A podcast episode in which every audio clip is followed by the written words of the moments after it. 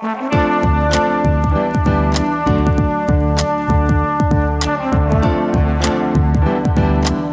listening to the Co Main Event Podcast. And now your hosts, Ben Fowlkes and Chad Dundas.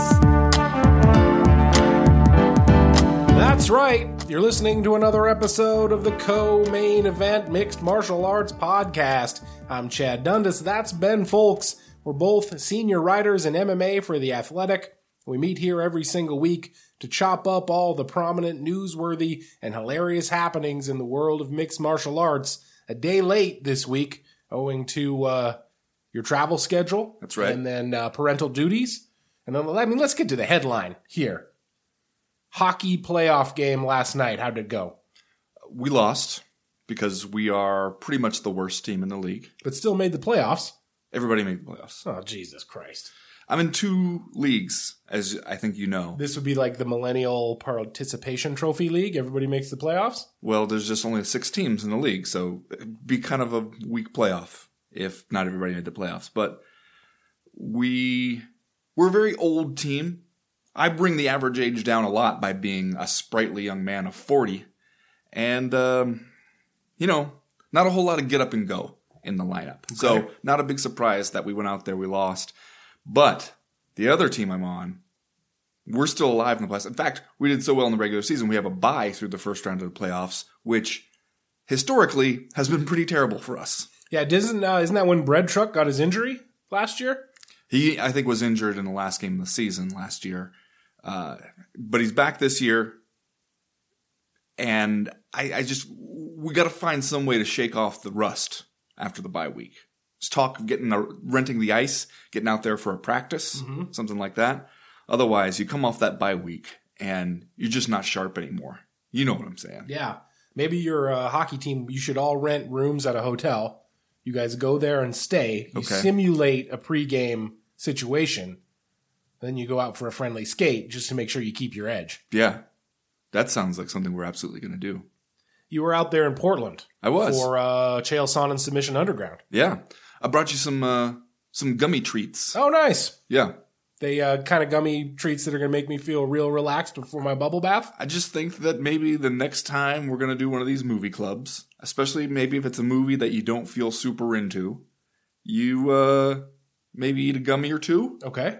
And just see how it goes. I would think that would be a terrible idea before tomorrow's movie club about Parasite because I feel like we're going to need to have our wits about us. I'm not saying you want to do the actual movie club podcast under the influence of the gummies. I'm saying maybe you want to enjoy the movie that way. Although Parasite might freak you out a little bit if Yeah. you enjoy.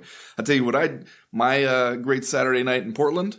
I uh, walked around the corner to one of those there's dispensaries where they sell all manner of items. Uh, bought a couple peanut butter cups, ate the peanut butter cups, and then went back to my hotel and watched the Tyson Fury Deontay Wilder uh, boxing pay per view on my laptop. Had a great time. Absolutely great time. They got peanut butter cups, huh? Mm, See, now I got your interest. Now you got my attention. How was the submission underground? Was how'd that go? it was a lot of fun to go see. I will have a more in depth story on that coming to the Athletic this week. But uh, I'm really glad I went. It was kind of a fun event to go to, like especially a different event to go to. It's a different kind of thing when you go to something like this where you're like, oh, everybody can just kind of be friendly, and except for Mike Perry, and nobody's gonna get punched in the face. Nobody's going to the hospital afterwards. So it just has a real lighthearted, fun mood to it. And it's on a Sunday afternoon. Everybody can just kind of enjoy them. So, and it's such a different feeling after getting used to going to a bunch of, you know, human cockfighting events. Tell the kids at home how Mike Perry absolutely ice grilled you when you tried to get an interview with him.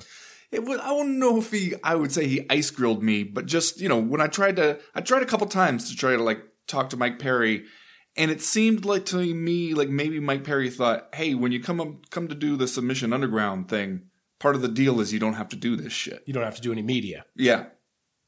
But ev talked to a whole bunch of other people who were all having a great time. So wait, Mike Perry was just like, no? Uh, it just it was like you know, hey, we're trying trying to talk and like maybe we'll talk like one of those things where people are always telling you like, we're going to do it later. Okay, Like, yeah, we'll, yeah. We'll we'll do something later, stuff like that. But uh, you know, my man Jake Shields was up in the house. Nate Quarry's over there running commentary. It's a real. There's some reunion stuff going on. Yeah, sounds like a family reunion out there. Team Quest family reunion. Yeah. I'm looking forward to your coverage. Have you guys got your copy of The Blaze yet? If not, you better get on it. It's my new novel. It's a mystery and a thriller. I've been hearing from a lot of the little co-maniacs out there that they think it's pretty good. Run out and grab The Blaze today on whatever format you like to do your reading. Remember, if you have read it, or you do read it and you enjoy it, please go leave me a five star review over at Amazon or Goodreads or wherever you like. Those reviews do help the book. So do me a favor buy, read, rate, and review The Blaze wherever is best for you. Thanks. Don't forget, you can also run out and get yourself one of those CME logo t-shirts over at cottonbureau.com, or you can get yourself a Cowboy Astronaut Cigarettes t-shirt. We got Dundasso t-shirts for sale over there. They're always available on demand all the time whenever you want them over at cottonbureau.com. Just go over to cottonbureau.com today and get yourself some CME merchandise. We got music this week from our guy Dion Rodriguez, a music producer from Deltona, Florida. If you like what you hear from him on the podcast, you can check out more over at soundclouds.com slash dbeats7. And again, that's the word beats with a Z. Beat. Z. Everybody knows that by now. Three rounds as usual this week in the co-main event podcast. In round number one, Dan Hooker edged Paul Felder in a close, close fight in the main event of UFC Auckland over the weekend. In the immediate aftermath, Felder said he might retire, and Hooker said he wants either Justin Gaethje or Dustin Poirier. But will either of those things actually happen? And in round number two, they're really gonna do it. Henry Cejudo against old back-to-back losses, three and five since 2015, Jose Aldo for the men's bantamweight title. Essentially, we can't even see the damn looking glass in our rearview mirror at this point. And in round number three, this weekend, the UFC's men's flyweight division is poised to crown its third ever champion. Can anybody make the 125 pound class relevant? All that, plus are you fucking kidding me and just saying stuff? But first, like we always do about this time, let's do a little bit of listener mail. Listener mail. You know, people are asking on the internet, sending in listener mail comments to ask us if Master Tweet Theater is dead and buried. Oh no. But I don't think it is. No. It's just a matter of getting Sir Nigel Longstock to come in here for free, like he does, taking Yeah. time out of his schedule, His busy, busy schedule. sit down with us, do a little Master Tweet Theater. Just get it gets tougher and tougher as people get older. They start to take on more responsibilities. Yeah. we got to find a place for them here in the dedicated podcast. they begin space. huffing more paint, uh, better paint, you know, as they move up in the world. But yeah, we I'm sure we can figure something out. All right, first piece of listener mail this week comes to us from Brian Mills, who writes, Gentlemen, my wife and I are having an argument and we need you two to settle it. Oh, good. Does Brad Riddell's look more like a big ass TJ Dillashaw's or a little ass Ryan Bader's? While we're at it, what did you think about his fight with Anton Chigurh? did you see this? Brad Riddell, hometown hero, over there at uh, this UFC Fight Night 168 down there in Auckland, headlined by Paul Felder versus uh, Dan Hooker. Brad Riddell gets a big win over Magomed Mustafayev. Split decision, but did you watch this fight? This is a good ass fight. I went back and watched it afterwards when I heard people talking about it. For me, I I can't even see how Brad Riddell's could look like a little Ryan Bader's. I see I- big yeah. TJ Dillashaw. Maybe a little big TJ Dillashaw's. I feel the same. You, I looked at some pictures in in uh, doing some prep work Yeah. to answer this question, but uh, yeah, I don't see the Ryan Bader's. No. Maybe it's the facial hair. There are some pictures of him where he has the like kind of a similar beard to Ryan Bader's. Okay. but uh, I'm just not seeing it. Yeah. On the other hand, Magomed Mustafayev. He does look like Anton Chigurh. I saw people joking about it on Twitter before they had the fight. And then when I saw him, I was like, oh, damn, he does look like that. Anybody though with that haircut is 85% of the way there. Like oh at that point you just have to not fuck up the resemblance. But you got dark hair and you do that weird psychopathic page boy kind of haircut. And that is the Dagestani haircut. It kind right? of is. Like you, you very watch, much the same way that that like Abe Lincoln beard is the Dagestani beard. if you watch one of these cards from Russia, which are happening 24 hours a day, seven days a week, Yes. from all I can tell, 85% of the dudes from Dagestan have that haircut. Yeah. In fact, Grabaka Hitman tweeted one. Do you see this fight he tweeted out like last week? And then I retweeted it, and it looked like two different versions of the same dude Yes, yes. absolutely wrecking each other out there. I mean, that's what you get into in those Russian MMA promotions. Yeah. A bunch of interchangeable dudes with the same haircut and the same beard, just knocking the slobber out of each other. Meanwhile, they're over there watching this event on ESPN Plus, going, "Is that big TJ Dillashaw? Is that little Ryan Bader's?" But I digress. Brad Riddell, Ben, I believe he's a city kickboxing product, right? From I think so, uh, yeah. from down there in uh, Auckland. He this is his second UFC fight, if I'm not mistaken, uh, and they both have been incredibly entertaining. His first one, remember, he fought Jamie Mullarkey uh, at the UFC 243 Whittaker versus Adesanya card, you might recall I was at that one. which was also a hell of a fight. Yeah. And then he comes out and has the same deal with Magomed Mustafayev, improves his overall record to eight and one. Seems to me though, like Brad Quake Riddell. Yeah, so I was going to ask you about that. I'm not totally into the nickname, but he seems like he's going to be one of these guys that uh, when the octagon heads to the southern hemisphere, he's going to be on your main card. Yeah, but then do you want to be one of those guys, right? Like, because we've talked before about how the UFC has pigeonholed certain people, like, you know, there'll be like a Swedish fighter or like a, a guy from Finland or like certain, or sometimes the way Bellator does with now that it's trying to break into the UK and Ireland and stuff, where they just think of these guys as, okay, we'll call you when we're in the neighborhood. But other than that, we'll kind of forget your number. I don't know if Yeah. you want that. You gotta, you gotta break out of that mold. I mean, it's not completely ideal, but as we're going to talk about probably more in round number one, Brad Riddell's fighting at 155 pounds here, where uh, there's a ceiling right now for how high you can fly. So it's better to be a regional star right now than to get just totally lost in the wash. Because we'll talk about this more when we talk about uh, the upcoming uh, prospects for Dan Hooker and Paul Felder. Like, it's it's kind of a closed scene up there right now at the lightweight title picture. yeah. Yeah, I'm sure. That that's right. And also, Brad Riddell's only two fights into his UFC career. Like he's got he probably has a half dozen fights where even if he wins them all, he would he would need that many to like get into title contention. Yeah, that's true. The you mentioned his fight against Jamie Mullarkey at the Whittaker Adesanya card in Melbourne back in October. The thing I remember about that one is how you know sometimes you get out there for a fight and it becomes quickly apparent one of these guys has a major advantage, like he's just better hand speed, sharper puncher, stuff like that. But the other guy is tough as hell, and you go, okay, I see a a beating taking shape here. And that was one, like, you were amazed with Jamie Mullarkey's toughness and resilience and being able to take the beating, but it was also one of those fights where it really quickly settled into a pattern where you're like, okay, this is, uh, this is going to go badly for one guy, and it's going to go badly for a while. Yeah. Well, and then this matchup against Magomed Mustafayev. Mustafayev is one of these guys who he'd lost to Kevin Lee in 2016, but that was basically his only loss since the very, very beginning of his career, all the way back in 2011. He'd had a lot of fights in Russia. He'd had a lot of fights, you know, against lesser competition, but he'd been in the UFC since 2015, and it was kind of like, for the most part, all systems go, aside from getting uh, choked out by, by Kevin Lee in in uh, on the undercard of the Mousasi Uriah Hall rematch. Uh, but like he seemed like he was one of these guys who was like the super talented lightweight who again just gets kind of lost in the mix. We forget about him because there's so much competition there. There's so many events. There's so many people. So I was actually kind of surprised. Uh, Riddell ends up beating him by split decision, but early on in this thing, like Brad Riddell is touching this dude up, and he and uh, Mustafayev is making a face when he gets hit, like he does not like it. Like he'd been hit by the quake. I was just yes, hit by the quake. Yeah, that's a good way to put it. I was surprised a little bit. I have to say, maybe I was underestimating uh, the Brad Riddells here, but he did. He showed out, man. Got the got another win in front of the hometown peeps. Now we just got to work on that nickname. Next question this week comes to us from Jurgen Klopp. Okay, again, good to hear from Jurgen Klopp again. He writes, just read this tweet uh, by Shaun Al-Shatti prior to the main card in Auckland.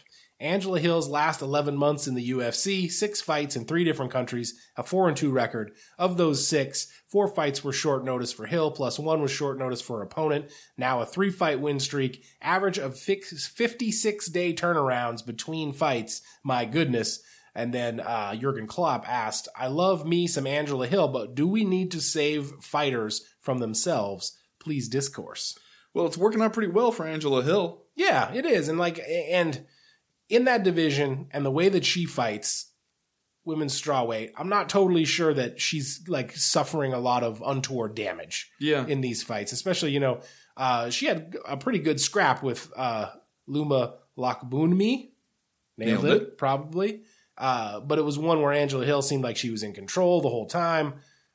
She had two TKO stoppages previous to that. I just think that um, that decision she lost to Yan Xiaonan could have gone the other way. Yeah. Uh, but I think like Angela Hill has kind of uh, found this thing for herself. She's found a thing that I think both works for her in the cage, and it's it's starting to bring her some of the notoriety that maybe she has deserved for a while. Because Angela Hill, a good fighter, and I think very marketable outside the cage. Uh, so I'm glad to see her kind of find this thing that that is getting her the attention that I thought that she has deserved in that weight class for a while. Yeah, and to tell you the truth, when I talk to female fighters in the UFC, I never hear anybody saying, you know, they are just working me too hard. Right, I just they're they're asking me to do too many fights in too short a time span. The problem they have is the exact opposite, where especially for the women fighters, they're saying, "Get me a fight. Why do I have to wait so long in between fights? Like, keep me active and keep me busy."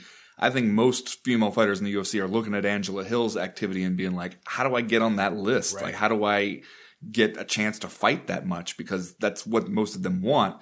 And Angela Hill doing a lot of good work for herself, like just by staying ready, being able to take some of these fights, but also, like you said, like finding a way, even in the Reebok era and in the oversaturation era and the ESPN Plus streaming era, Angela Hill has still found a way to connect with just like the regular fans, especially on like the, the hardcore fans on Twitter.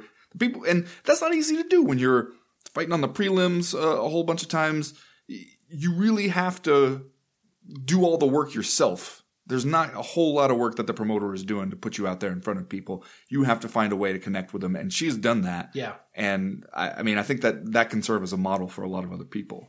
Yeah, and I'll be interested to see how far she can run this win streak. It's like I said, it seems like uh, staying active has helped her. I think it's she seems sharper in the cage. She got out to a fast start in this fight over the weekend, and uh, it'll be interesting to see how many how many wins she can string together here if she indeed uh, carries on with this like fast paced schedule that she sets for herself. She managed to be. See, you gave me some shit when I was talking to you from uh, Portland when I was texting you because I watched this thing started in the afternoon, like, Yeah. and I I watched the first fight, Priscila Cachoeira go out there and knock out Shana Dobson with one uppercut. Then I watched Angela Hill, and then I went walking around the city, went got some lunch, went to Powell's Books, Yeah, uh, and then came back in time for to see uh, Karolina Kowalkiewicz catch, catch a beat down yeah, uh, and then watch the rest of the card from there. But you were giving me shit for skipping out on the prelims, but it was like, okay, I'm definitely going to stay around for the Angela Hill part of the prelims. Then I'm going to go get my lunch, check out the bookstore. Uh, also, anytime I'm giving anyone else grief for missing the prelims, sort of a pot and kettle type situation. Yes, it is. Yes, Although it I will be honest with you, I will not argue with a UFC Auckland time frame. Yeah, This thing I think was over by about eight o'clock here in the one true time zone. The only downside is it runs right through bedtime for my children. So, uh, you know, my wife had to put all three of our kids to bed by herself, which is, uh, it's like hacking through the jungle with a machete, just hoping to, to find civilization. so downside for her, really. Yeah, More but, than you. But to get to get in and out the door by eight o'clock, man, That ain't bad. more of that, if you please. Next question this week comes to us from Andrew Millington, who writes The stark difference between how Karolina Kowalkiewicz's corner and Deontay Wilder's corner handled their compromised fighters really hit really had me wondering what's wrong with us in the MMA bubble. Does it boil down to the money being so much harder to earn in our sport? Uh, this the amount of tools available to MMA fighters for the purpose of a hail mary comeback, uh, Spartan mentalities. Outside of a few high-profile corner stoppages, Diaz Thompson, GSP Penn 2, Marquardt Gastelum. Why can't we protect our athletes without feeling guilty? Well, it's interesting to note that it's not as if stopping the Deontay Wilder fight went unremarked upon or even was accepted No, he readily by the fighter. He caught the the exact flack you would expect Yeah. from internet dweebs. Well, and not just from internet dweebs, from like Deontay Wilder himself, talking about how maybe he's going to make some changes in personnel for the next fight. Like, and has said he said I told my team all along that if anybody throws the towel in on me, there will be consequences. And he kept saying over and over again how he wished they hadn't thrown the towel in for him. So, like, that's exactly the kind of stuff we'd expect from MMA fighters, and that's the thing that we'd always heard before is like, well, they're they don't throw the towel because they don't want to lose that bond with their fighters. They're afraid the fighter will fire them, basically go get another coach, and the, trust will be broken between them. And so that's why they don't do it. And it seems like maybe that is actually what's going to happen here. But I do think there's a a big difference is that in MMA, almost all the time, if you throw that towel in, you are dooming the guy to go home with half his paycheck. Yeah. And that's a very big deal to Yeah. them. Whereas not really the case here. I mean, both of these guys, I believe, were making what, a guaranteed like 28 million, Yes. something around there, eh, plus points on the pay per view, which are going to be pretty big. So it's not like the money is the big issue there. What was interesting to me about the stuff Deontay Wilder said after that fight was not like that he was mad that they threw in the towel because I want him to give me every chance to win. I thought maybe I was gonna, I, I was on the verge of a comeback. He didn't say anything like that. He said they should have let me go out on my shield. Like I'm a warrior and I want to go out on my shield. And it's like, that is very telling because that's not you saying like they gave up on me too soon. Sounds like you're saying you were going to lose that fight. You just wanted to get knocked all the way out, which why? Especially like big ass heavyweights, big ass Tyson Fury throwing those bombs at your head when you were less and less capable of protecting yourself. He could do serious lifelong damage to you with one clean punch. Yeah. Like, why do that just so you can say, hey, I was a tough guy and I was right down to the very end, especially if you feel like you weren't in that fight anymore. That's exactly when they should throw in the towel. Yeah. What about Karolina Kowalkiewicz though? She gets absolutely lit up for the duration of this fight uh, with Yan Xiaonan. Did I say that right? Did I nail it? Pretty close. Did I do okay?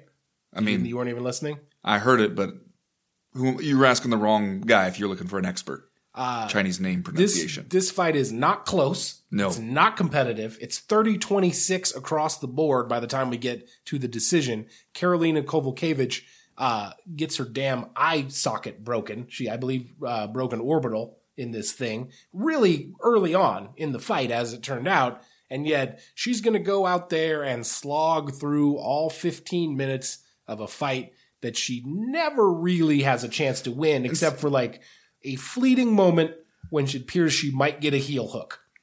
That's the thing to me is that she was never really in it. It was never really a competitive fight, and yet why we keep sending her back out there? What's the point? Like you're not you're not going to win that fight, and eh, you know if you're the corner that she can't or like she would catch a whole lot of shit if she came back, sat down on the stool, and was just like, you know what, not going back out. We've seen that. We've seen that from fighters before, and they do catch a ton of shit. I don't want to hear about your groin right now, George. I mean, beyond that, even like we've heard like people just be like, I can't, I don't want to go back out there again, and then you know everybody jumps on them. But that's why the corner should do it. The corner should sit there, especially after like round two, and be like, Hey, look, I'm not sending you back out there. Yeah. We're we're gonna call it here because eh, then you take the the blame off of her. You take it on your shoulders, but nobody's gonna really blame you, and that's it. Everybody's gonna be like, that's somebody who actually cares about their fighter yeah. To not do it and to not even really seem like you're seriously considering doing it. I wonder like what what do you think you got out of this other than a fighter who now like headed for surgery and won't be heard from again for a Yeah. long time. And it seems like in MMA at least, and I, I realize there's probably a huge percentage of people that would react negatively to it, but I feel like we are starting to turn a corner, at least part of the fan base. You know, we start to look at guys like Duke Roufus, who seem like, you know, maybe through hard won experience, maybe through having some scary situations with previous fighters, seem like they are starting now to be a little bit more uh to be humanists a bit more in terms of how they handle their fighters and like especially with guys like Anthony Pettis who he has a long relationship with uh Fernanda Prates on the Athletic just wrote a story about this Yeah. a couple weeks ago about throwing in the towel and like I feel like there is at least a groundswell of uh you know support for people who are going to look after their fighters in that same way I just don't know And again, I don't really know anything about like Karolina Kowalkiewicz's personality or her corner or like what their strategy is there, but it does seem like she took a lot of damage that she didn't need to take in a fight that she wasn't going to win. Yeah. Next question this week comes to us from Cameron Chapman, who writes Did you hear Max Kellerman on the Fury Wilder broadcast say that the UFC heavyweight champ, not Tyson Fury, is the quote, baddest man on the planet because MMA is more like what would happen in an actual fight? And later on in the broadcast, there was much discussion on how just the act of getting up off the canvas was incredibly taxing for these big heavyweight boxers. What the hell is going on here? Is MMA better than boxing? Are we, the shit eating wild people, allowed to have nice things? Or do all heavyweight fights suck? Just UFC ones suck less. Please discourse because I don't even know what to believe anymore. I didn't hear this comment from Max Kellerman. Did you watch this fight? I did not. No, of course you. I've seen the highlights. Well, I mean, it was a. I, I do not regret a single penny of the money I spent on it. Yeah. It, it was kind of what you want out of a big time heavyweight boxing championship fight. It seems like everybody got their money's worth. I will uh, uh, expand and say that I I wrote the instant analysis piece on UFC Auckland for the Athletic. So by the time that was done, I was a little bit spent because Yeah. you got to kind of plow through on deadline for a thing like that, and then uh, I tucked in pretty early. Well, it it had all the good spectacle stuff. It's interesting to go and you know since I don't watch a ton of boxing events, especially like really watch them live in real time. It's interesting to go from watching the UFC, which is really just well-oiled machine, boom, boom, boom. We're going right from one thing to the next. Everybody get your Reebok shit on and get out there, and then you watch. Uh, heavyweight boxing thing where right away, first of all, they're going to take fucking forever to get around to the main event, Yeah. even though they, they know that that's pretty much the only shit that people care about. And then you finally get around to it uh, after like locker room interviews and all the rest of it. And Tyson Fury comes out here on a throne being carried on a litter. And they re- and you also realize like they maybe misjudged how long this was going to take because that litter is moving very very slowly and uh, it's it's losing its value the longer we see him just sitting there moving at a snail's pace toward the ring but stuff like that and it, it's just fun to, to kind of sit there and watch through the broadcast and everything. Watch the the fight itself was a good heavyweight fight for what you could expect, and I, I don't know. I mean, to me, whenever we try to compare heavyweight boxers and heavyweight MMA fighters, it, it feels like we just we're asking the wrong questions because it's like would would Stipe or Francis Ngannou stand a chance if they go in there in a boxing match with Tyson Fury? No, Probably not. no, they would not. Like just a big man who knows that craft really, really well. Yeah. And he is really adept at like using the rules of that sport to his advantage and has figured out a style that works really well within those rules. If you take him into MMA, you take him into like a street fight or whatever you want to go, like a bare knuckle out in the alley, maybe it's a different story. But then they're not doing that. So what are we even talking about? We're talking about like Batman versus Superman, basically. like we're just making shit up. Yeah.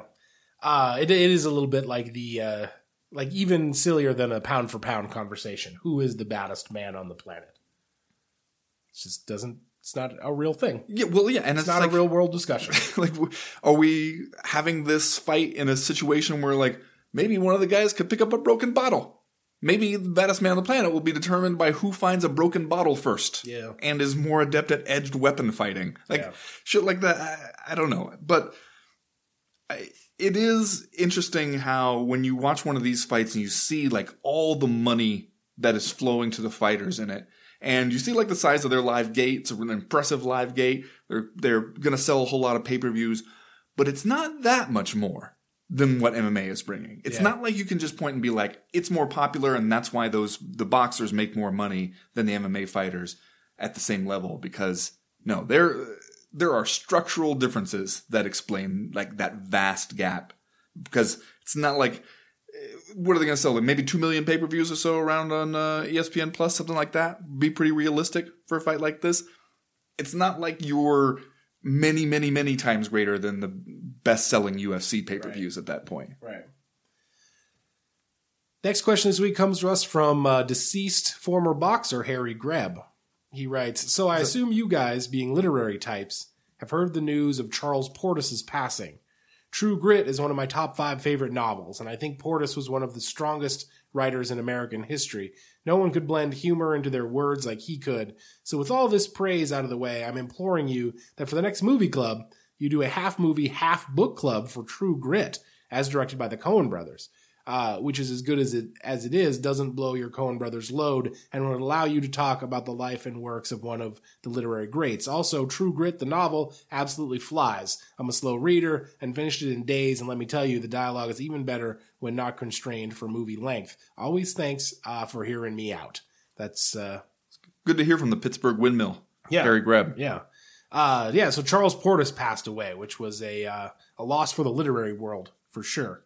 Yeah, I was a big fan of Charles Portis. And, you know, when I picked up the True Grit novel just to eh, eh, look back through it when I heard that news, and it is true, you just can get sucked into that novel right away and it flies right by. Uh, I'd be into this idea of pairing the True Grit novel with the True Grit Coen Brothers remake. I think also the the remake shows you how uh, one of the great things about the Coen brothers is that they know when to leave something the fuck alone, but also when to make minor tweaks. Yeah. One of the few instances where I'm like, okay, plot wise and stuff, the, the tweaks they made to this story, they improved it. And in a lot of other instances, they were like, you know what? Charles Portis knew a damn thing or two. We're just going to take his stuff and put it right in our screenplay. Yeah, no, that that is one of the things that they excel at is when to be extremely faithful uh, to the previous intellectual property. Let's do this. Let's do tomorrow. We we will record the movie club podcast for Parasite That's right. for ten dollar patrons over at Patreon.com/slash Go Main Event. The next one will be listener generated. So I think we should go ahead and run that as scheduled. Maybe for the following one, we do combination book club, movie club, True Grit, because that'll give everyone Okay. Now they have time. the, the time to read the book, watch the movie. We'll all be on the same page by the time we sit down and record. And the book is quite short and goes very fast. So that is true. So we're putting you on notice right now. Get your shit together. That's going to do it this week for uh, listener mail. If you have questions, comments, concerns that you want to air to the podcast in future weeks, you know how to do it. You go to the website, co-mainevent.com, and click the link in the top right hand corner of the screen that says email the podcast. That'll get you in touch with us. While you're there, you can go up and go ahead and sign up for the Breakfast of Champions newsletter. That comes out every Friday morning to catch you up on the news and notes that we miss on all the days that we're not recording the podcast. Stuff always happens, news always breaks. The newsletter itself is short, it's informative. We would love to tell you it's funny, and if you don't like it, it's really easy to unsubscribe. As for right now, though, we are going to go ahead and get started with round number one.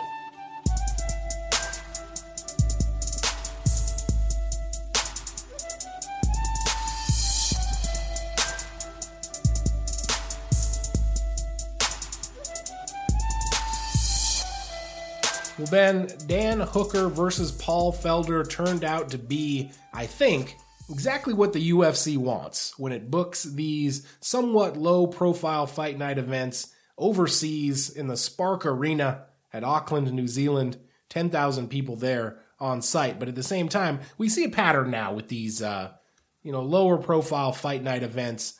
You get a bunch of fights, you get some hometown draws, but not a lot of stuff that's going to be relevant to the overall uh, narrative or the landscape of the UFC, except for the main event where you get potentially a important contender fight and also a physical matchup that is going to be a crowd pleaser.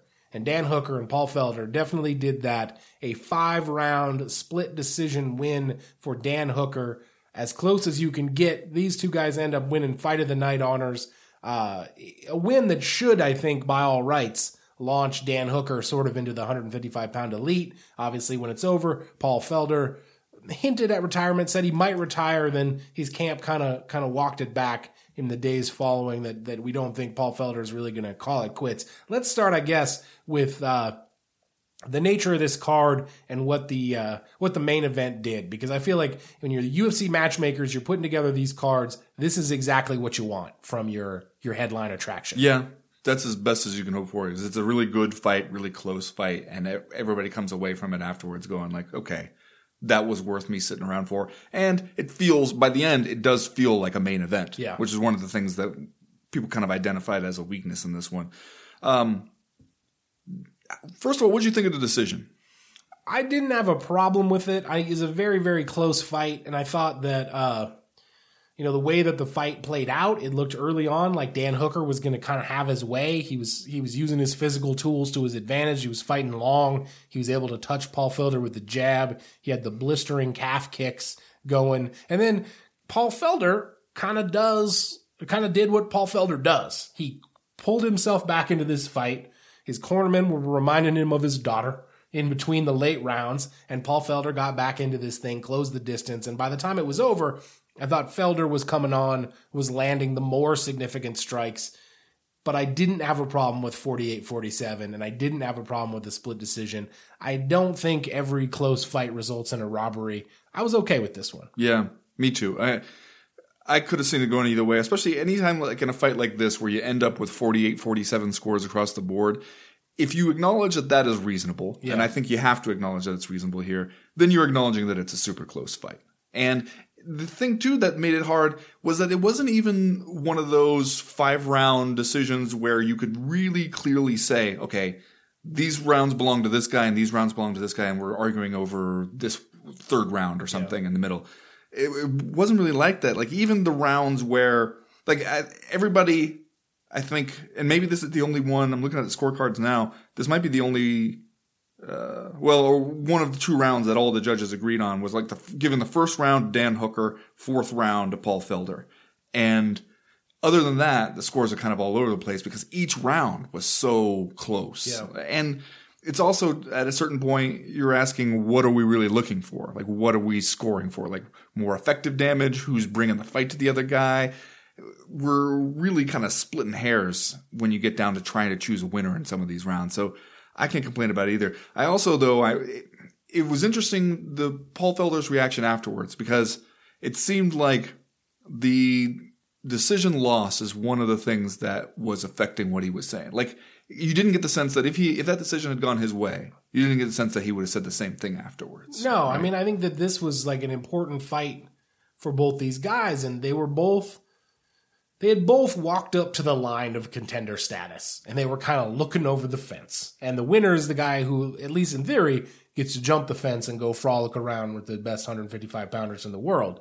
Paul Felder, he was probably the guy, just given his his higher profile in the sport, his longer history in the sport, he was the guy who we thought, you know, if he wins this, he might really get the opportunity to fight some of these high level uh, 155 pounders. This was also, uh, you know, previous to this Dan Hooker fight, he hadn't lost a lightweight fight since uh, 2016 when he got stopped by Francisco Trinaldo. In between that, his only other loss was that split decision to Mike Perry, which was at 170 pounds. So, had Felder won this, I feel like he would have been able to make a real good case that he should be considered among the top three or four best lightweights in the world and that he should be getting those high profile fights. To lose it, I think is a big setback for him, at least in his mind, and would have been a big setback at that moment in the cage when you just fought for 25 damn minutes and you probably felt like you were going to die for at least 15 of them. And yet, you know, you could see how this fight would be an emotional roller coaster for Paul Felder and how hard he tried, how he dug him, he dug himself out of this early hole, comes back, makes it very close. Then to be announced as the split decision loser, you can understand how in the moment you might be like, well, maybe I shouldn't do this anymore. Yeah, maybe I, I've gone as far as I'm going to go with this, and especially like I understand what he was saying when he's like the time away from his his family and his kids and everything. And like, Because he's training in Roufus Sport Right. in uh, uh, Milwaukee right? and uh, lives in Boston, the Boston area, if I'm not mistaken. thought he was from Philadelphia. Philadelphia. Uh, it's all the same to me.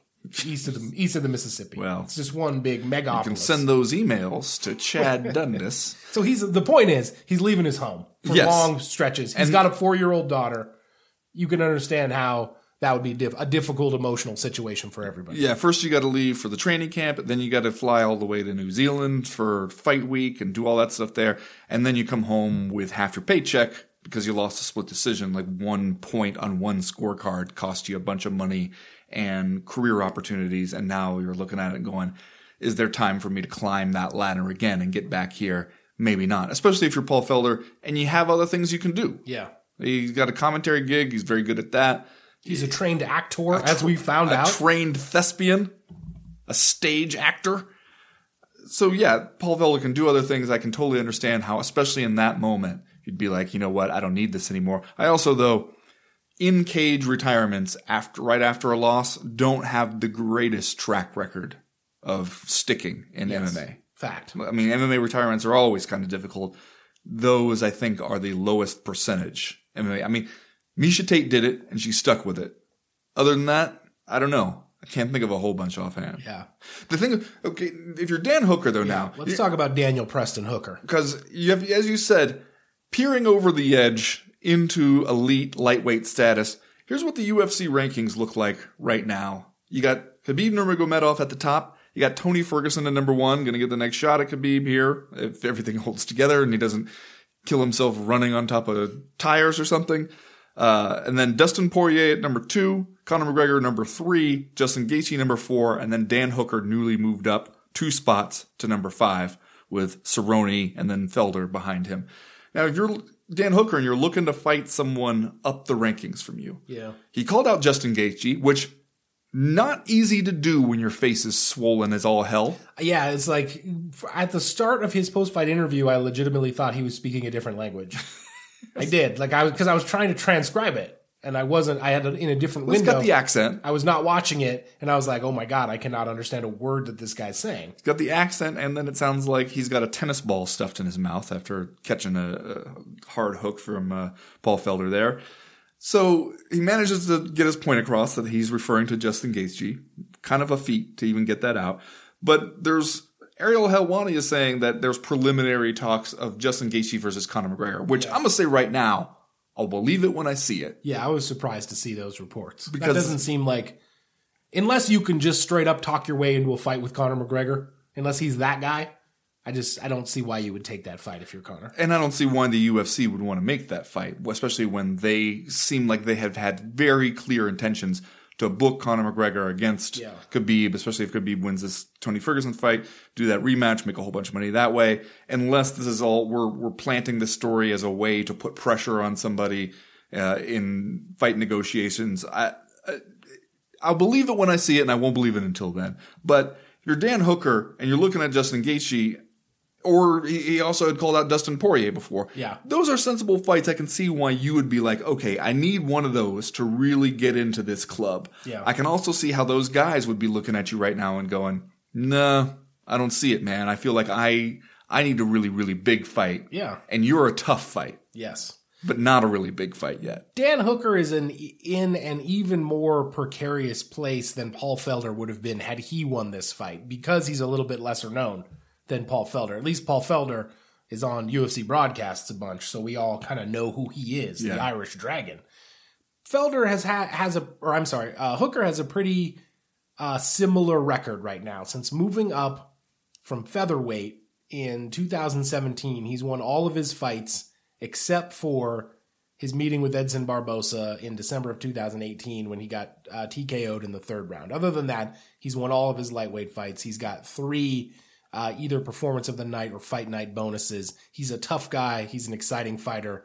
He always has somebody to call out, which is Uh, the right thing to do. It's hard not to like any of the stuff that Dan Hooker is doing, right? He got this Paul Felder fight because he called him out after the Jim Miller win back in 2018, allegedly. Like that's part of the narrative, pre-fight narrative. He's called out Dustin Poirier. He called out Justin Gaethje. But I think you're right on, man. Like he is the guy right now in the lightweight division where I think it's an understatement to say stakes is high, right? especially after watching this five round fight with Paul Felder, who in the fuck wants to fight Dan Hooker right now? Nobody. Because that's a tough fight, a grueling fight, a fight that might take you some time to get over, even if you win it. And what's the reward, really? If you're Yeah. Dustin Poirier and you just, you know, you were the interim champion, you just lost to Khabib, you're still knocking on the door, it's not crazy for you to call out people like Conor McGregor and Justin Gaethje. Why on earth would you fight Dan Hooker?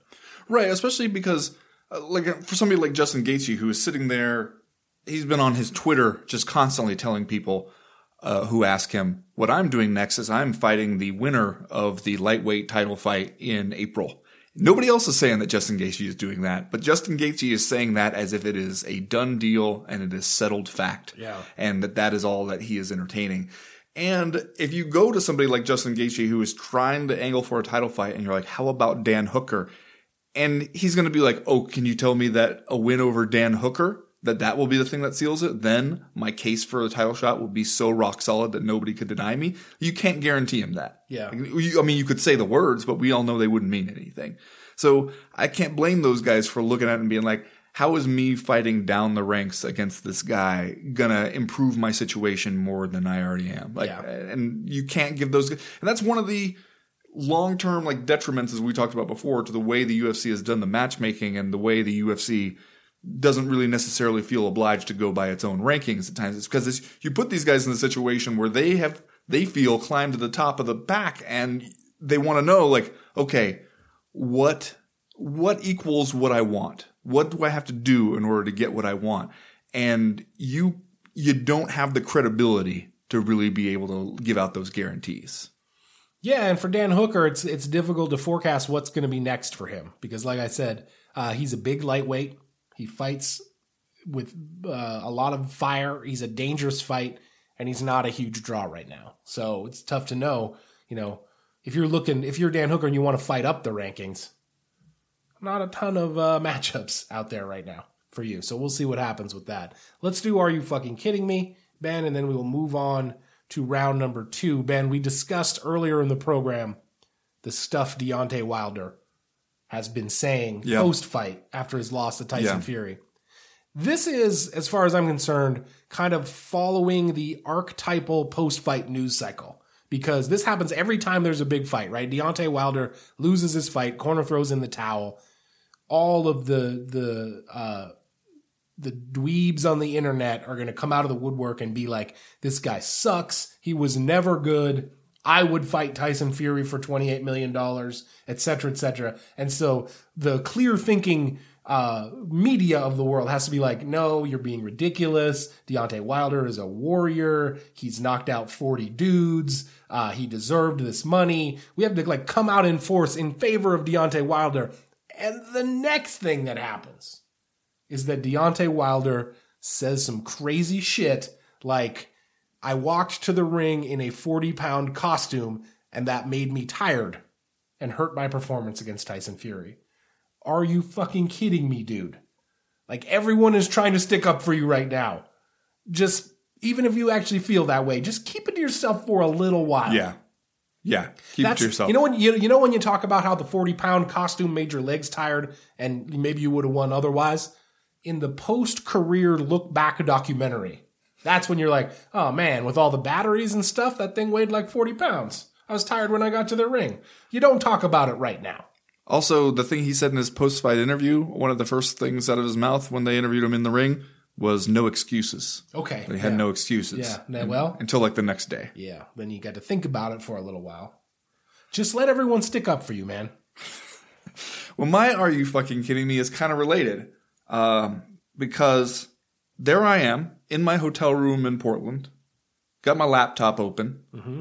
I'm, Ate some uh, peanut butter cups. I'm a couple peanut butter cups and, you know, made kind of a classic blunder when it came to the edibles. oh, you made too much peanut butter cups. Well, you eat one, and some time goes by, and you're like, "Well, I don't really know how strong this is. I don't really, it's not really kicking in. Let me eat, let me eat another one." And then it all catches up to you, and it catches up to you right around the time one motherfucker comes out there in a crown on a throne, being carried extremely slowly to the ring. While the next motherfucker comes out there in a 45 pound light up costume to honor Black History Month. Are you fucking kidding me? I can't handle that on all these edibles, man. Have a little respect. Just take it easy. I can't. I, you're gonna make something bad happen. There was a moment there, especially during Deontay Wilder's walkout after the Tyson Fury one, where I'm looking. I'm like, I can't stop staring at his weird, just like death mask thing that he's got going on there, and I'm going like, I wish I wish there was a way for me to confirm that what I think is happening is actually happening right now. Because I'm alone in the hotel room. There's nobody I can ask. I just need everybody else to say that they're seeing this. So your are you fucking kidding me? Uh-huh. that the production values inherent in this heavyweight fight should have been more mindful Yes. to the high guys out there who were watching the fight, to the guys who had eaten the edibles and were now high as a kite. Correct. Okay, just wanted to make sure. Fucking kidding me? You fucking kidding me. That's going to do it for round number one. We'll be right back with round number two.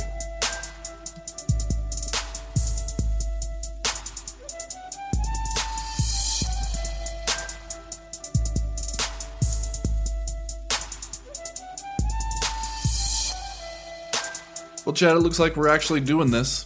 Henry Cejudo, Triple C, said right after the, the Jose Aldo's first fight at bantamweight, a decision loss to Marlon Moraes, that he felt like he won, was going to treat him like he won. He wanted Jose Aldo next.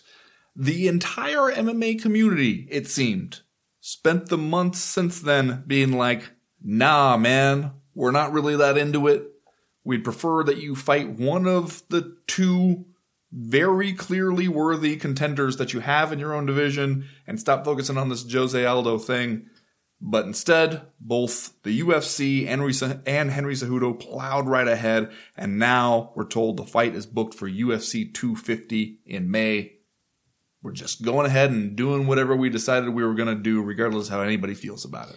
Yeah, I think that probably the most important factor at play here is that UFC 250 goes down May the 9th in Sao Paulo, Brazil. So if you're going to have Henry Cejudo go down there and defend his bantamweight championship, Jose Aldo probably stacks up as the guy who might sell the most tickets.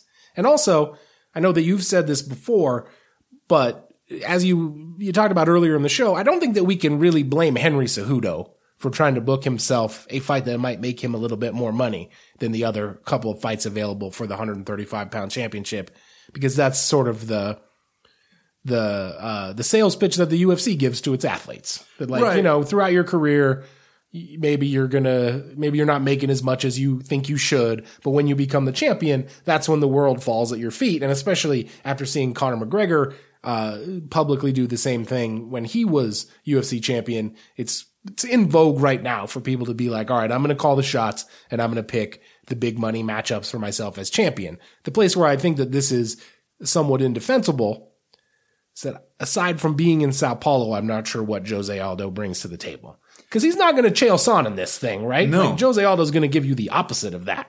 He's not going to like sell the shit out of this pay per view.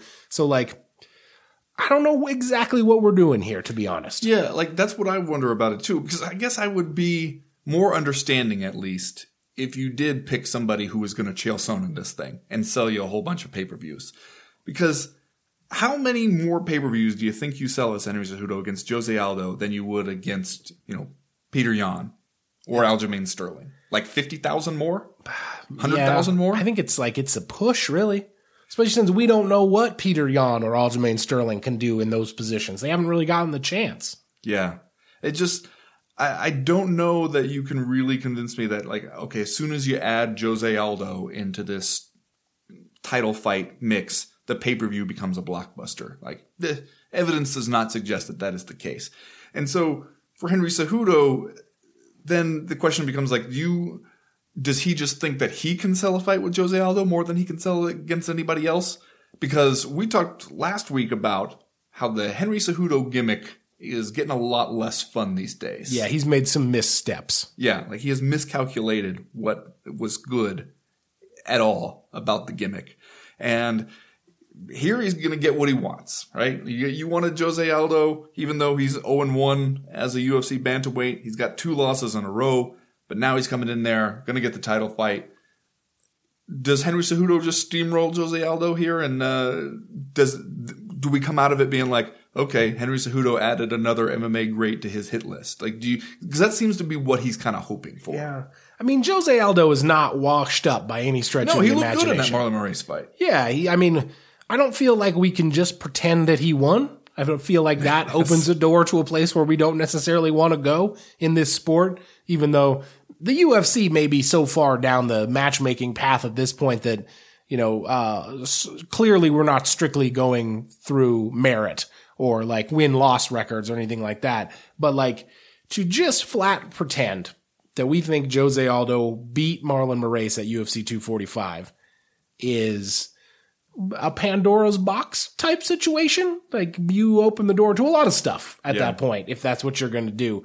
Uh, Jose Aldo, as I said, is still clearly a capable fighter, but I would point out that since losing to Conor McGregor in December of 2015, his wins are Frankie Edgar, a unanimous decision at UFC 200, Jeremy Stephens, a TKO in July 2018, and Renato Moicano, another TKO in February 2019. He's lost to twice to Max Holloway, Alexander Volkanovski, and then of course the close one against Marlon Moraes. And the guy's only 33 years old, as you and I remarked to the live stream audience here in between rounds. Still seems impossible. But at the same time, he's not washed up. He's still extremely capable, but like we're, we are also clearly de- dealing with a slightly different Jose Aldo than the guy who was the WEC featherweight champion and the guy who knocked out uh, guys with double flying knees and guys who made, you know, uh, Urijah Faber and Mike Brown look somewhat uh, pedestrian. Like, uh, it's not the same guy. So, like, you're not to get probably a, like a, you're not to get like a new dangerous version of Jose Aldo. You're not going to get a Jose Aldo who's going to sell the shit out of this fight. I don't really understand what we're doing. The thing that feels annoying about it to me is how it just comes off like an idea where they said beforehand, here's what we're going to do. Jose Aldo goes out there and beats Marlon Moraes. Henry Cejudo going to call out Jose Aldo, and we're going to make that fight at for the bantamweight title. And then the result doesn't go the way you think it's going to go, but you already got the idea in your head. You already committed. You're like, this is what I want to do. This is what I'm going to do, no matter what the actual results say which then makes you feel like why are we even doing why did we do this fight why didn't we just say like if you had it just preordained in your mind this was what was going to happen then what was the fight for Yeah. I mean, they and would even when other people are telling you like hey we're not that into this idea man we'd prefer you do something else and you're just like nope this this is what i'm doing that's the annoying part Yeah. It, and it like, we've seen situations in the past where people tried to do this and the UFC basically said no, right? Like we've clearly this isn't, it wouldn't be a, uh, an unprecedented thing for the UFC to flex its muscle and just be like, no, here's what you're doing. yeah So I don't, I just, unless like we really are just trying to get Henry Cejudo a win or, or I, I don't even know. Like I don't, I'm kind of baffled, honestly. and yet i feel like after watching the sport for any length of time you could already go ahead and script the dana white response to people asking about this one and it'll go like this listen Henry Cejudo said, I want Jose Aldo. Jose Aldo's a killer. Came down from a higher weight class. Henry Cejudo said, I don't care. I want Jose Aldo in Brazil. And hey, how can you not love it? How can you not give the guy what he wants there? Yeah. That, there you go. That's the, that's the pitch. You know what else is interesting about this above and beyond everything else is that if I'm not mistaken, this pay-per-view UFC 250 is going to go head to head with this Bellator event where you're going to get Douglas Lima versus Gegard Mousasi for the vacant middleweight title. You got the fun. welterweight champ moving up to fight the former middleweight champ for the 185 pound title that Rafael Lovato Jr. just had to give up due to his uh, brain malady Dude, have you seen your brain? dude, have you seen your brain? And then you also got uh, Ryan Bader. Ryan Bader's? Ryan Bader's, I believe he's fighting Vadim Nemkov. Is that right? I'm not. I think, think that's, that's the right. idea, I'm not totally sure on Bader's opponent. So, like, if you're sitting at home and you're an MMA fan, I, and you are, I'm, gonna- am I going to drop 60, 70 bucks to watch UFC 250, or if I got DAZN, if I got Paramount, am I just going to watch this Bellator thing? This is one of those cases where I feel like it's pretty easy to justify making the Bellator move. Yeah, but if you sit this one out, you'll also miss the much anticipated trilogy bout between Shogun Rua and Roger Nog. I know you're I know that when last they fought you were like, well, we got to see this one one more time. even though you are clearly making a joke, that's not funny, bro. It's uh, not funny. Bethe Correia versus Pannie Kianzad? No? Not funny, bro. No. Blagoy Ivanov, Augusto Sakai. Nope. Not. Fabricio Werdum versus Aleksei Oleinik. okay, that's actually one that I could get behind. Battle of Submission Weirdsmobiles. That's right. Yeah. Anywho, that's going to do it for round number two. We will be right back with round number three.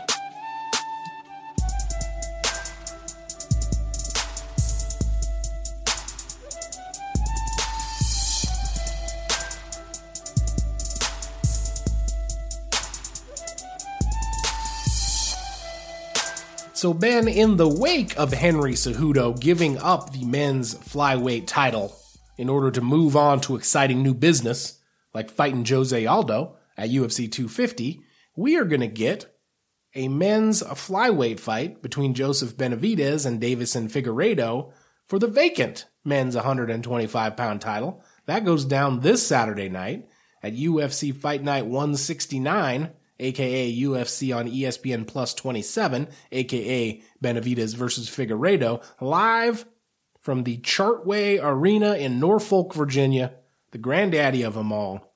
Let's talk a little bit about this flyweight title fight, man, because clearly Joe B, a fan favorite, a favorite of the CME podcast, a guy who has been around for a long, long time, been in the UFC more or less uh, un, uninterrupted since 2011 and in the WEC before that. Finally, going to get another opportunity to fight for the flyweight title.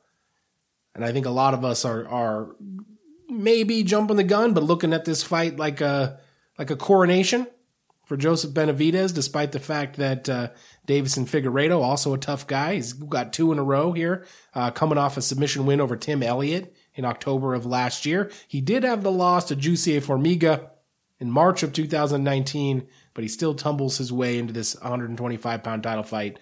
How you looking at this? Is this a uh, is this Joe B finally getting the strap, or does he have more to worry about from Deiveson Figueiredo than maybe we are anticipating? Well, do you remember when the UFC first announced that it was going to have the flyweight title and we are going to do like a mini tournament for it? Yeah. And back then, I think a lot of us thought, okay, this is Joe B's title to just go and get. Yes.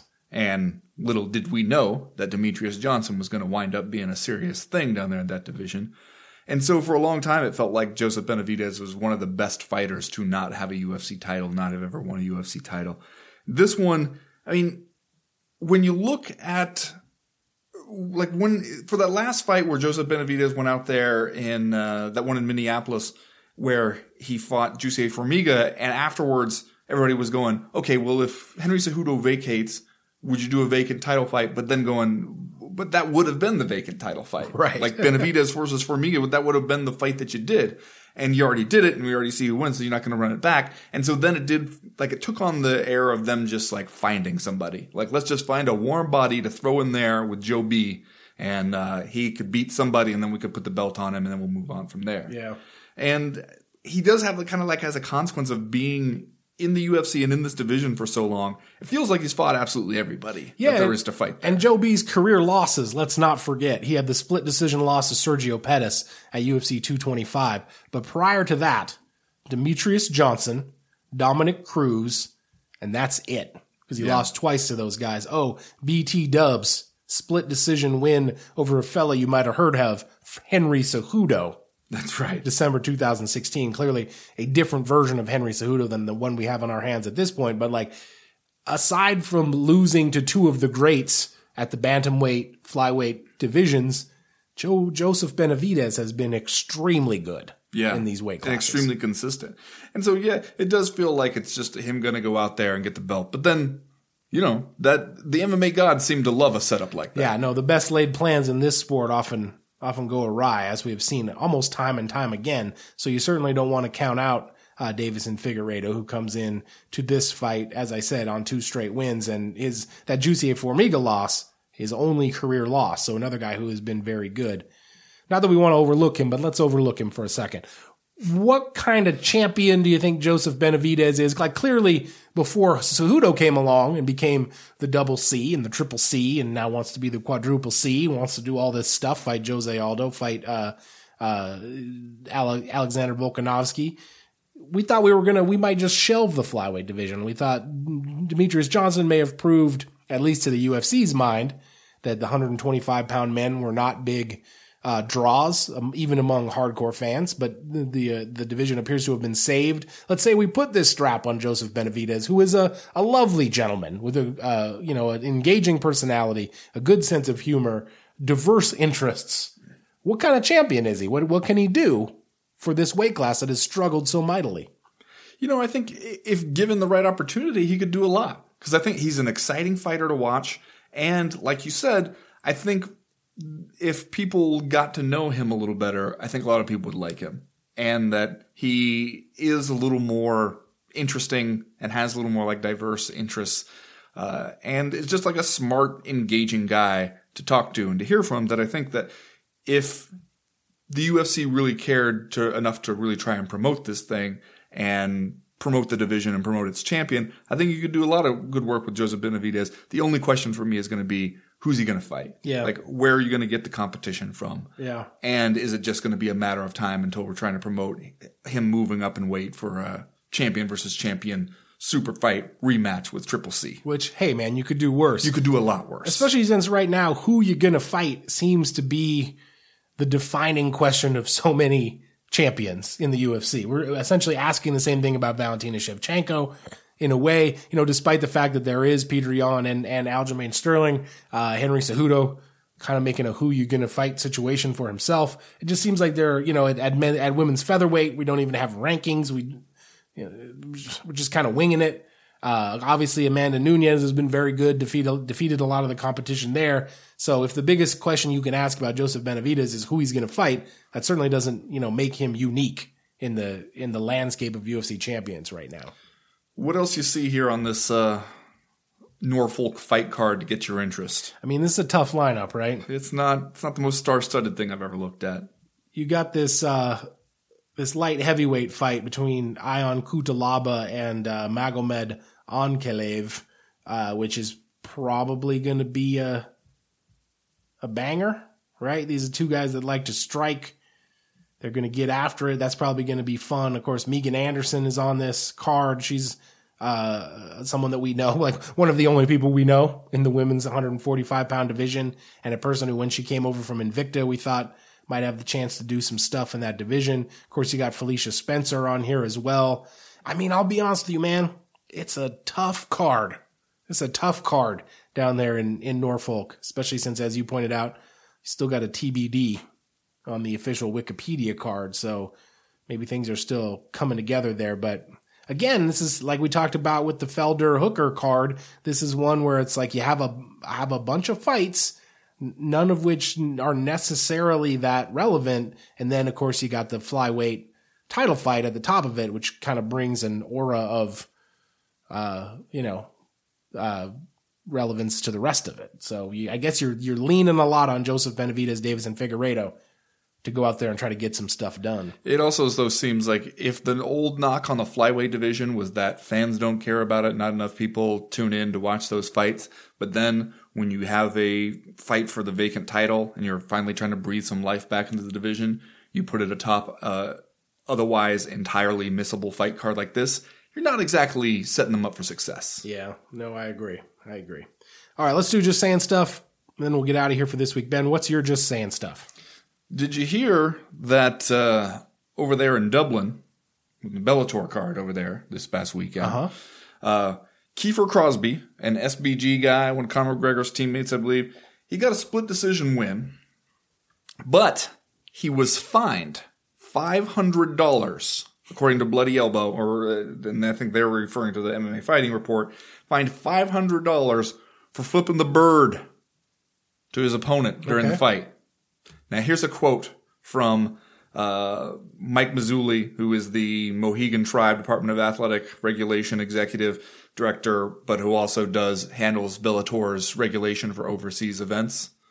Quote, this is a minimal fine compared to one that would be given for an NFL game on Sunday. We're a mainstream sport, and we have to treat it like one. I guess I'm just saying, when it comes to this comment about how we have to fine them because it's a mainstream sport, uh, this is one of those comments for me that feels like if you have to say it, maybe it's not true.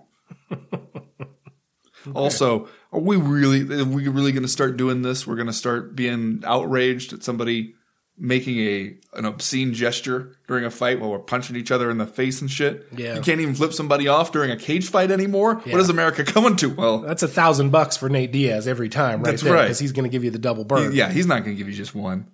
Just saying. Just saying. Ben, did you see that uh, Curtis Blaydes and Anthony Johnson had themselves a sumo wrestling match over the weekend down there at uh, Miami? Thanks to Twitter, there's a lot of people who are going to make sure it's impossible for me not to see that. I guess I'm just saying, what? Wait, what are we doing here? I mean, I watched the videos. Yeah, naturally. You're gonna watch them. Yeah. And first of all, like tough to draw Curtis Blaydes in a sumo match, man. That's a guy with a lot of grappling credentials there. So, uh, I mean, I guess that's something that we're gonna do, but uh, I don't. I'm not. I don't know what's happening anymore. I feel more and more like just a confused old man. I'm now I'm getting an idea for Patreon only streaming content. You and me, sumo match Okay. right here in this office. Can we do those big blow up sumo suits that were so popular at parties like 10 years ago, 15 years ago? Maybe we could find some used at a really good deal right now. I bet we could get a good deal on some inflatable sumo, suits. feels like uh, it feels like kind of a cop out though to use the suits. Well, I mean, I don't know that either of us is going to cut an Anthony Johnson, Curtis Blaydes type figure in our sumo thing. Well, you ever give us time to train? Maybe we get in shape for it. Yeah. Okay. We really get, get into training camp. I don't know. I think the suits might be our best friends. Think maybe you're underestimating. Maybe we'll have to put up a could poll. do for this. Okay. Anyway, that's going to do it for this week's co-main event podcast. Again, it's Tuesday today, so we're a day late. Tomorrow, we will be back on Wednesday with a bunch of fantastic Patreon offerings. We'll have the live chat going off at 11:30 and then uh, we'll be dropping the Parasite Movie Club episode for $10 patrons. Of course, the live chat open to all levels of patrons, $1, $5, and $10. If you are not yet a member of the Co-Main Event Podcast Patreon, go over to patreon.com and sign up. That's the best stuff at this point. The Patreon stuff, that's it's like patrons are just they're they're throwing money in the air. That's how Yeah, excited they are. it's a big party. We'll get our shirts off, dancing on the table. It might be a sumo match. Who knows? Who knows? Who knows what might happen? Then, of course, Friday we will be back for the uh, Power Hour next week. I'm on the road after Wednesday, so the co-main event podcast will go off as scheduled. The uh, live chat will go off as, as scheduled. We're going to have to talk about the Power Hour, but maybe we can get that done. I will be in uh, Columbus, Ohio, for the Arnold's, going to the Arnold Sports thing. I'm sure you're you're gonna fit right in there. You need to borrow my affliction shirt? You know what I could probably get? Some sumo suits. I bet you could. There's one place where you can pick up some sumo suits. It's probably going to be the Arnold. Also, some Axe body spray. That's right. So excited about that. As for right now, though, we are done. We are through. We are out. See, I think if you and I just uh, approach the sumo thing, as in like we will find out who the best, the CME's best sumo wrestler is. And like just pure mono we mono. Then I, I think it's harder to justify the suits. Well, one thing I can say uh, without without hesitation is that I'm going to have the more realistic sumo body. Well, then that feels like you're giving away an advantage if you put that, you hide that in the suit. you give me a suit to work with. Maybe, maybe you're uh, just causing trouble for yourself. There, I said it. Okay, yeah. Now, now, I'm, now I'm, rethinking my strategy here. Now I'm, I'm at sea. I'm gonna have to get together with my people and figure out a strategy. I think strategy number one is to make sure that it never happens. Well, I've already begun to mentally tailor my training regimen for a sumo contest. I'm gonna go eat some wings after this.